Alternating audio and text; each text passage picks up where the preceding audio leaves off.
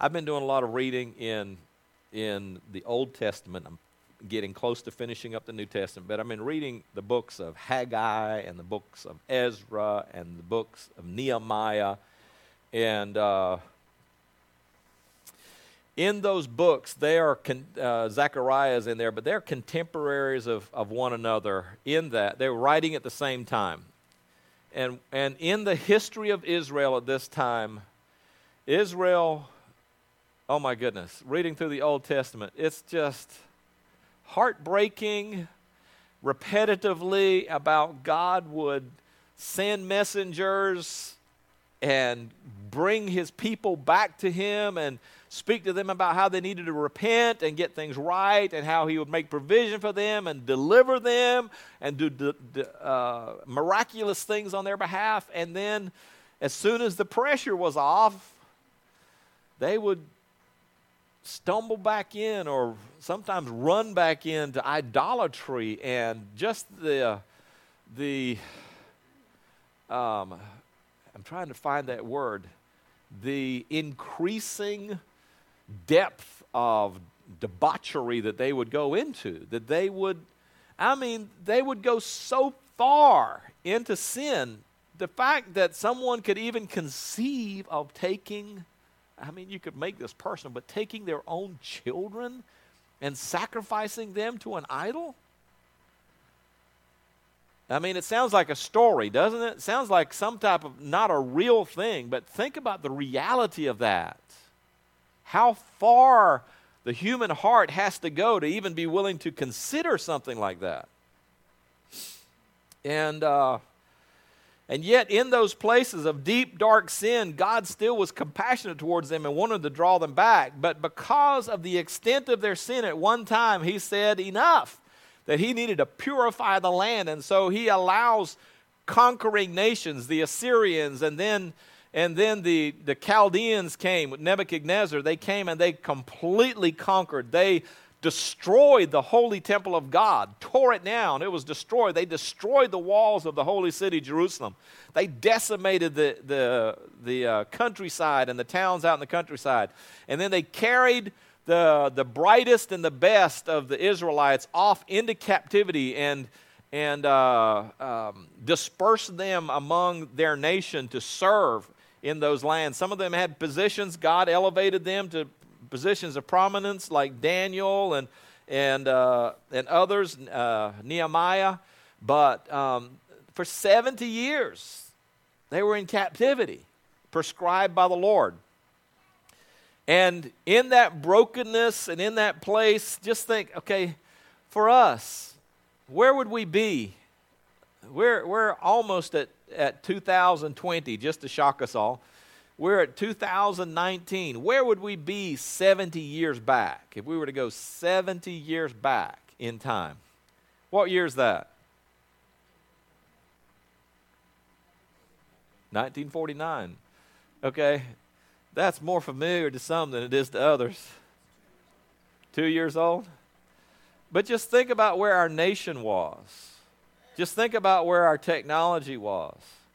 Just think about the things that were going on in the different nations of the world. There were nations that didn't even exist like they do today.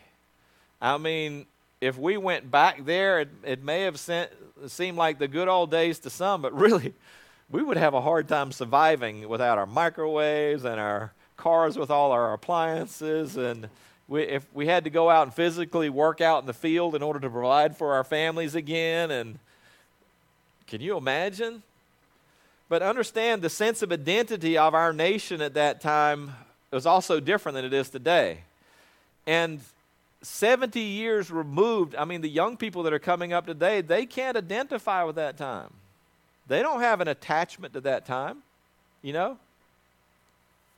But just think about the young people of Israel that were growing up in Babylon. They didn't even know what that other land was like. Their whole identity was wrapped up in Babylon.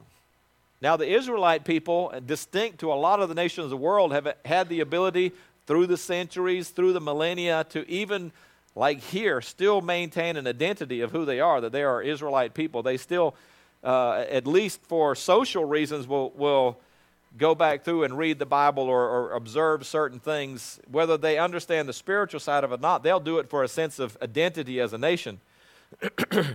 but they were there in Babylon and had lived through multiple. I mean, it was the Chaldeans and and uh, the uh, uh, Babel, uh, then Babylon, and then you've got the Medes and the Persians were there. So even while they were in that land, there were successive um, uh, rulers in that land. It, it changed hands, even though they were living in that place. And then it came to the time when the the declaration was made that they were going to allow uh, exiles to start going back to Israel. And during that time, boy, it's taken me a long time to get around to that. During that time, God sent people or had messengers to help Israel in the process of redefining a national identity and rebuilding their nation.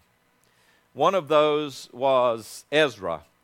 He was commissioned and sent. Some of the Israelites had gone back and they started a process of trying to, trying to rebuild their temple and, uh, and uh, from that point, let's, let's pause right there. And I want to go to Psalm chapter 137. I've seen a lot of people in the airports and, and seen people moving around, and I'm thinking, the immersion into our culture, even where we live, is very sheltered compared to what's going on in our nation. There are hints and there are things that we may see glimpses of here, but when you get out into the crossroads of our nation. There's things going on, and you see that this isn't Wilson, North Carolina, when you're in an airport in New York and when you're in an airport in, in another country. You, you see, you're exposed to a whole lot of things that wouldn't be common here. People would turn their heads here, and they don't turn it in, in other cities. So, in that regard, and in Psalm 137, that's about the seventh time I've said that. The psalmist writes, he said, By the rivers of Babylon we sat and wept when we remembered Zion. There on the poplars we hung our harps. For there our captors asked us for songs. Our tormentors demanded songs of joy. They said, Sing us one of the songs of Zion. And then he says, How can we sing the songs of the Lord while in a foreign land? And uh, the Lord brought that scripture to me, and to an increasing degree, you know, we traveling to other countries. It's it's interesting. Uh, I, you know, Cuba, Colombia, different kind of countries like that. To go into that country and knowing that you are an ambassador of the kingdom of God when you go into a place like that, there's a heightened awareness. You're living with anticipation of God, what do you want to say?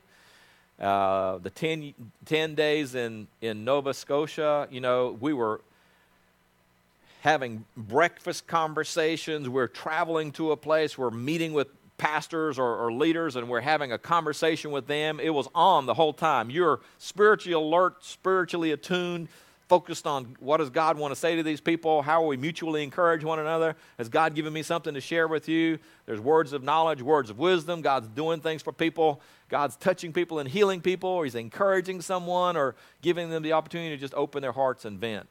But it was just 100% you're on for 10 days and then getting up in front of a people that you don't know anything about you know, I, I, I, don't do this, but if you know something about someone, it may be easier to have a conversation and pray with them because you know about their life and their history, and you can do that. And uh, I, I never, I mean, I just say, when I'm praying like that, it never feels to me like there's some kind of manufactured thing. But when you don't know anything about someone and someone walks up to you and says, I feel like the Lord's giving you a word from me. Do you mind if I record it?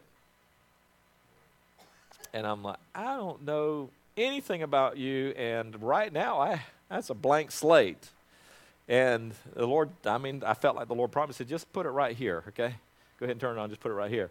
And then the Lord brings a word to you, and it came to me twice, and I'm like, I, I, I keep getting this word. And, and then the Lord expands that word in, in, uh, in the, the talk and then the prayer for them.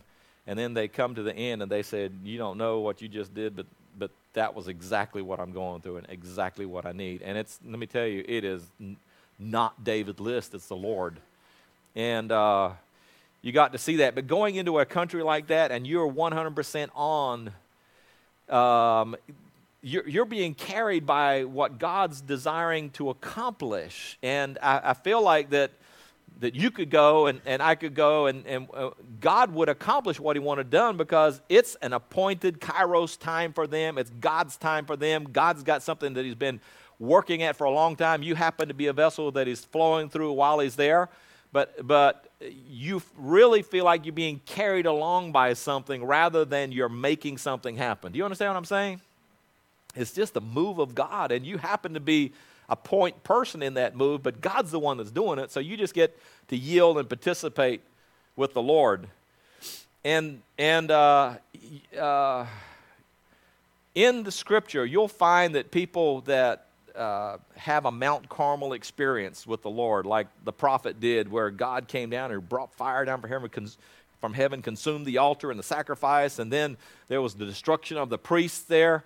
Um, that right after that, that prophet he hit rock bottom.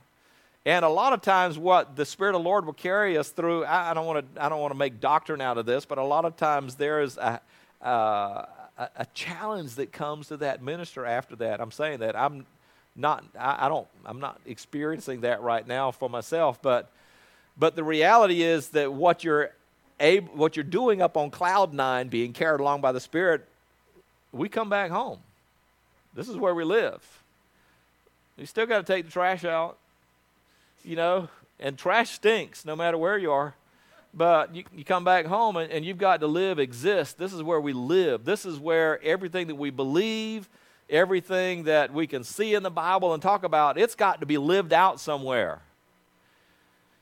For the Israelites in this passage, there's a challenge. Their home was a foreign land. They did not feel a part of where they were but they're having to exist and and their captors are saying to them look we, we heard about your worship. We heard about these songs that you sang back in your day and here they are in slavery. Here they are taken from their home. They're taken from their place of worship. Everything that they had pride in as a nation had been stripped away from them. Their city, you know, they talk about Jerusalem when people would come to Jerusalem from, from coming from the east.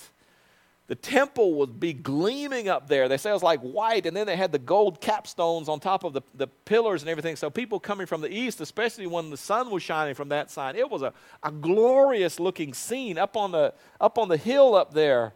And people were just amazed at the beauty of the temple of the Lord. And that's just the physical aspect. Not what about the abiding presence of God in the place? What about the people streaming in there to worship the Lord? But here, that thing that they had their confidence in had been stripped down and had been destroyed. Their identity and hope as a nation had been taken away from them. They had been removed from the land that had been promised to their forefathers, their promise that had been given to them and passed down to them. They had been stripped of that. And here they are, they're taken into a completely foreign land as captors. And their captors, out of curiosity, say, How about singing one of those songs that we heard about? Just Rock of Ages, cleft for me, you know? Does it still work? When the circumstances around us don't doesn't seem like it's measuring up to the promise or the proclamation of the song? Does it still work when everything around you makes it look like it's not working? My circumstances are not reflecting what's there. My circumstances may not be reflecting what I see in the promise. The other night, um, you know, I, am I'm, I'm looking at this. I know we could talk from a personal perspective. I'm looking from a cultural perspective with regards to our nation. In the midst of what I feel like can be and will be one of the most powerful revivals that's going to hit our nation, uh, just a move of God across our nation. There are the serpent's heads rising up.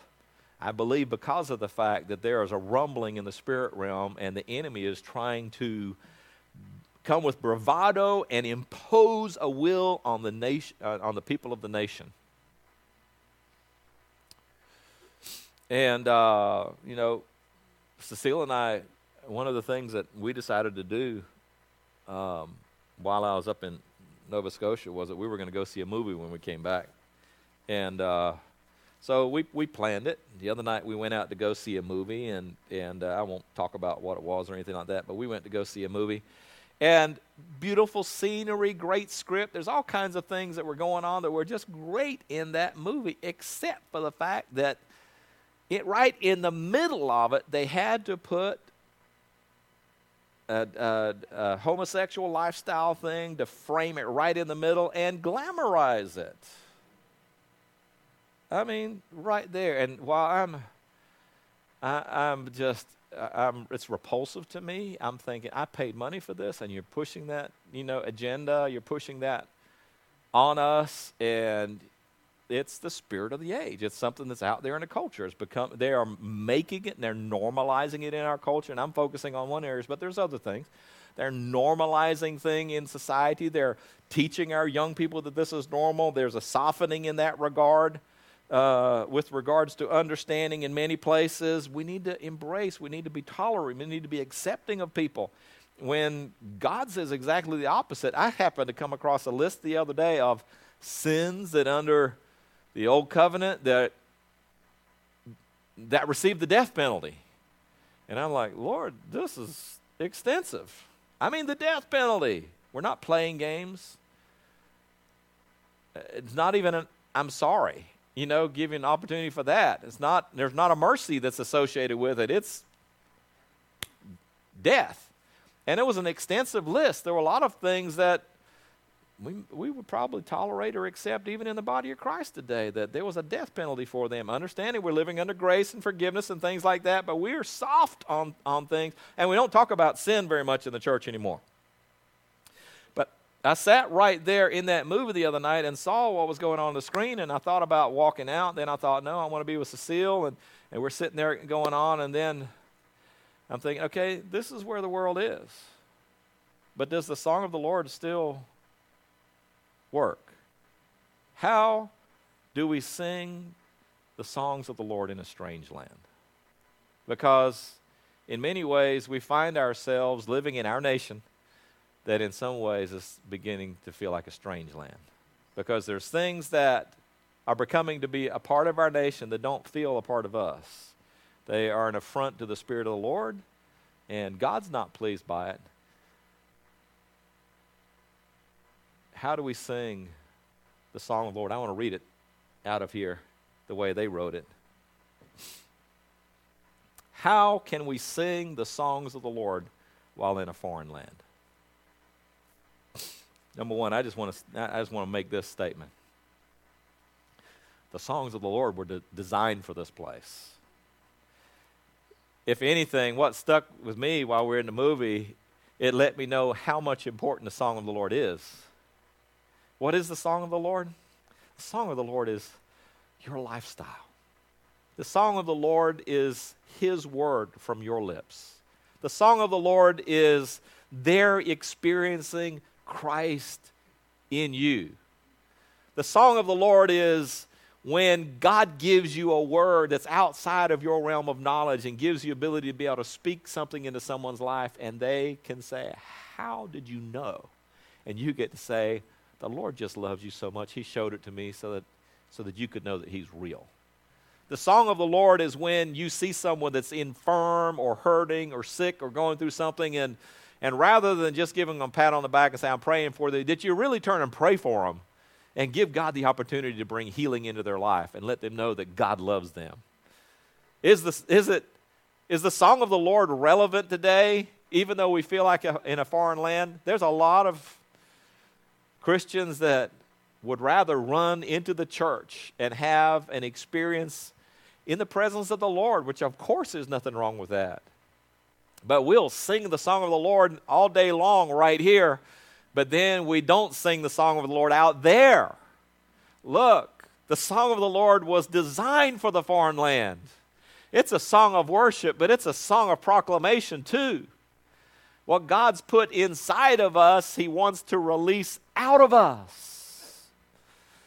So, if there's going to be a song that impacts our nation, if there's a song that's going to impact our community, it could be the song that's being sung through the movies or over the television or over the radios or through the school systems, or it can be the song that's declared from the hearts of believers. What song do we want to hear? If you go back in these passages, I'm not going to take the time to go through all the things uh, that, that, that I have, that, that I've put down here because I've already had two people two weeks ahead of me to let you out early, and I've got a reputation that I'm concerned about. And I'm already pretty much there. It's been, it's been 20, 45 minutes already. Goodness gracious. In the rebuilding of the temple of the Lord, and we see this reflected in different books of the Bible. In Ezra, it talks about it. It talks about in Ezra that they, they built the foundation for the temple. And what should have been a time of celebration, I feel like there's a whole lot here that could be explored. But in the, the building, reestablishing of the foundation, the temple of the Lord, that all of a sudden the, the priests were in position and the Levites were in, in position with their with their uh, tambourines and, and cymbals and, and to make noise to the Lord. And, and the people lifted this loud shout to the Lord out of excitement about what God was doing, to celebrate God was doing. And then it said, and there were some people that remembered the old temple, and when they saw the foundations of the temple, they began to weep. And because it wasn't measuring up to their expectation. And so they wept, and they said, between the loud of the worship, uh, between the loudness of the worship and the loudness of the mourning and crying, that you couldn't even distinguish the two. It was just all, all noise going up. And I'm thinking, what a, what a mixed emotion there. You know, and, and even uh, Haggai talks about this that when they started building the, the temple, that people who had seen the old temple were concerned that maybe this wouldn't measure up, that it wouldn't really be what we're looking for. I mean, you know, it doesn't look very glamorous or glorious. And of course, we know there's a promise that came along with that, that God said the glory of this current house will be greater than the house of the future. I mean, in, in the past. Um, so I've spent 10 days in Nova Scotia. What were we doing in Nova Scotia? The people in Nova Scotia, they are calling it the maritime awakening. This was one wave. This was one wave. There are other people will be going up there and ministering and, and, and pouring into the hearts and lives of those people. But they're praying, they're fasting, they're seeking for God to move in their province. All of Nova Scotia has 1 million people. So there's towns that I went to that had 1,000 people. I think they had seven churches in that town. We went to a town that had 7,000 people. You know, we're talking about smaller communities. Their biggest town is 350. I think that's around the neighborhood of what Raleigh is without all the surrounding towns.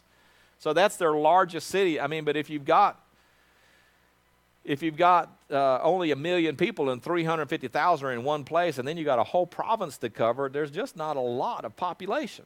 So to go to a town that's 11,000 people, so the the my excitement about that is if you're in that town, your potential to be able to have an impact on that city is huge.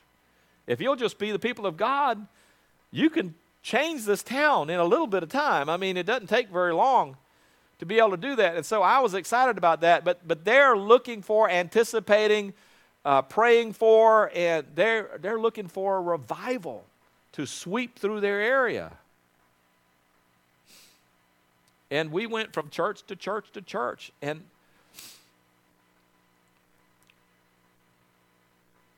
I don't know who might be listening, but there were sincere people. There are sincere people that were seeking the Lord and everything like that. One of the things that I, I spoke to and challenged them don't look for the revival of God looking in the rearview mirror. Don't expect what God does today to look like it did yesterday.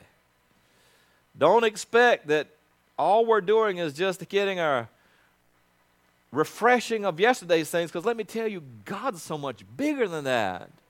What God is desiring to do today is much better. He's not trying to take us back to the Welsh revival or the Hebrides revival. He's not trying to take us back to Azusa Street. He's not trying to take us back to the charismatic renewal. He's not trying to take us back even to what was in the Word of Faith movement. There's more that God has for us. What God wants to do is take mankind, His church, I believe, to finally accomplish what He created us for.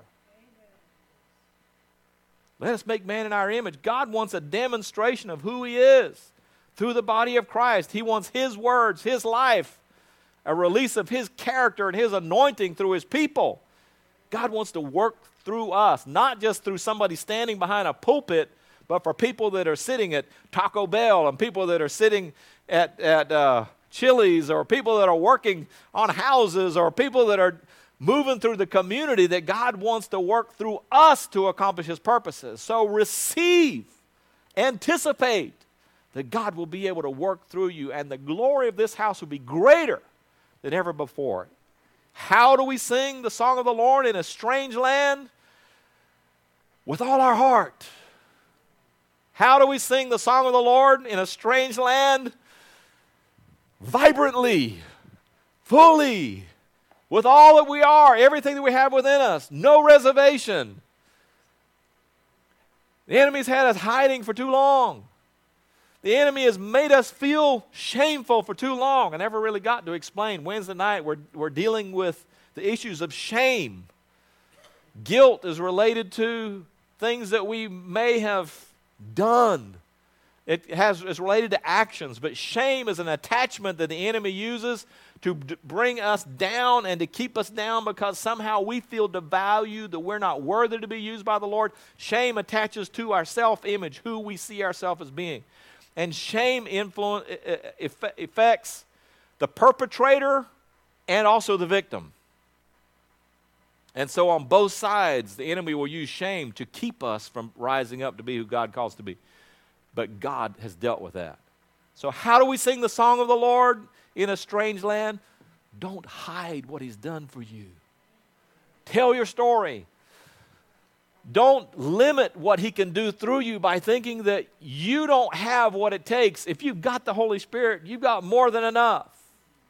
How do we sing the song of the Lord in a strange land? We get up in the morning and say, Lord, what do you want to do today? God, I see a problem. And Lord's saying, Well, what you going to do about it? Here I am, Lord. What do you want to do? I'm available to you. Look, this is supposed to be a house of celebration. We come together, we encourage one another, we get to hear the story about what God's been doing throughout the week. It's bubbling over so much that we can hardly contain ourselves, and we don't have to because we get to come celebrate what God's done. But our activation comes when we go out those doors and we begin doing what God's called us to do. And we are the people that we've been called to be. God wants to work through us to set people free. How do we sing the song of the Lord? We just be who God's called us to be. That song of the Lord is the proclamation of the good news. That song of the Lord is taking hope into a hopeless situation. That song of the Lord is taking healing where healing is needed. That song of the Lord is telling a story that people have never heard recounted in the news. You ever been to the news for good news? Good luck with that. But people need to know that there's a God who's alive and active. So, what does the house of the Lord look like to you? Does the house of the Lord, you know, they were building the temple and they said, well, it doesn't look right. It doesn't, this is not that grand and glorious to me. This is not what we were expecting. And weeping and crying, and some are celebrating. What does the house of the Lord look like to you? Does that house have doors? Do those doors make you feel welcome coming in while it feels to other people like it's keeping them out? Does it have walls? Do the walls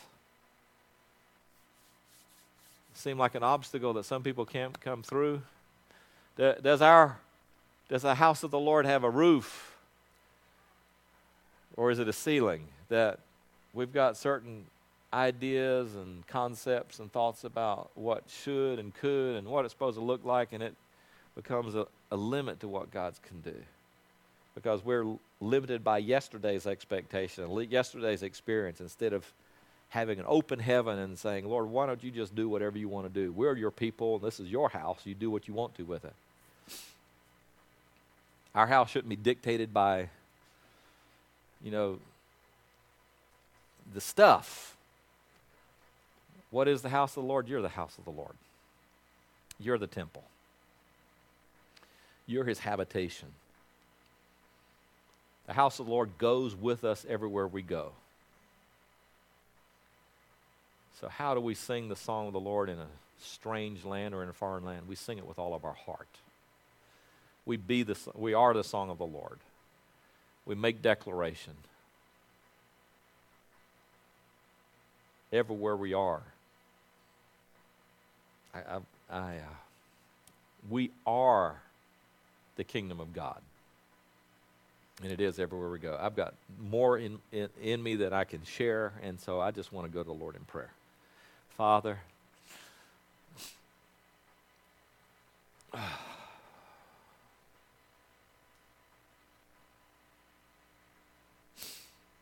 a nation that has known you, that's experienced revival after revival and stumbles and falls.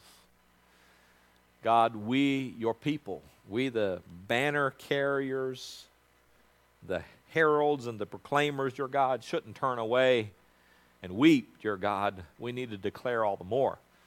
How do we expect them to know unless we tell them, your God? So, Lord, here we are.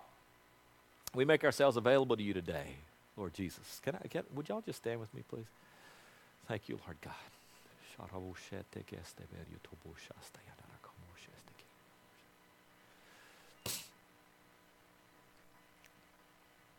Thank you, Lord God. Thank you, Lord Jesus. Lord, there are people here in this room that are having experience with you, dear Lord, that's pulling them deeper. Lord, things are opening up in their hearts and in their minds in ways that they've never experienced before. It's one of the most exciting times in their life. Lord, they're tasting you and they're experiencing you and they're learning about you. And for the first time, they're trusting you in things that they haven't trusted before. And they're learning to to step forward, your God, when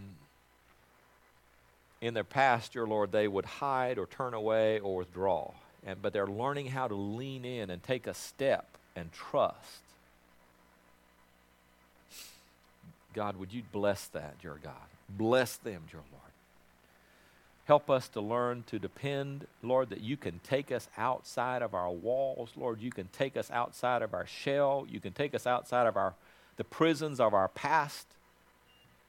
And God, that we can extend our wings, dear God, and flap and learn how to fly. We're not designed to live inside a cage, your God, and the enemy has caged us up way too long, caged us up based on our broken identity, dear Lord, caged us up based on our failures from the past. Lord, the sense of guilt because of mistakes we made, sometimes things we did intentionally, sometimes things we did without really knowing all the consequences of it. But God, you came to set the captives free. God, and for some, dear Lord, for the first time, we're learning to trust who it is that you're creating us to be, and we're starting to do things that we've never done before. Lord, I pray that you would just bless them with a, a sense of your presence, your God, and a confidence that comes from walking in relationship with you. Lord, it's not based on what we know, it's not based on punching or flipping the right switches, it's not based on jumping through all the hoops that religion has created for us, Your God. It's about walking in relationship and being red letter people doing the things that Jesus did. So, God, we make ourselves available, dear Lord. If I have authority in this house, dear God, and I do, then God, I make us available to you. I say, Lord, here we are. Come, Holy Spirit, fill us afresh. Use us, dear God, for your grace, dear God, to be extended into our community, God. Destroy every obstacle, every wall, every hindrance in Jesus' name. And Lord, may your kingdom be established in us. And Lord, we pray this in Jesus' name. Hallelujah. Hallelujah. Hallelujah.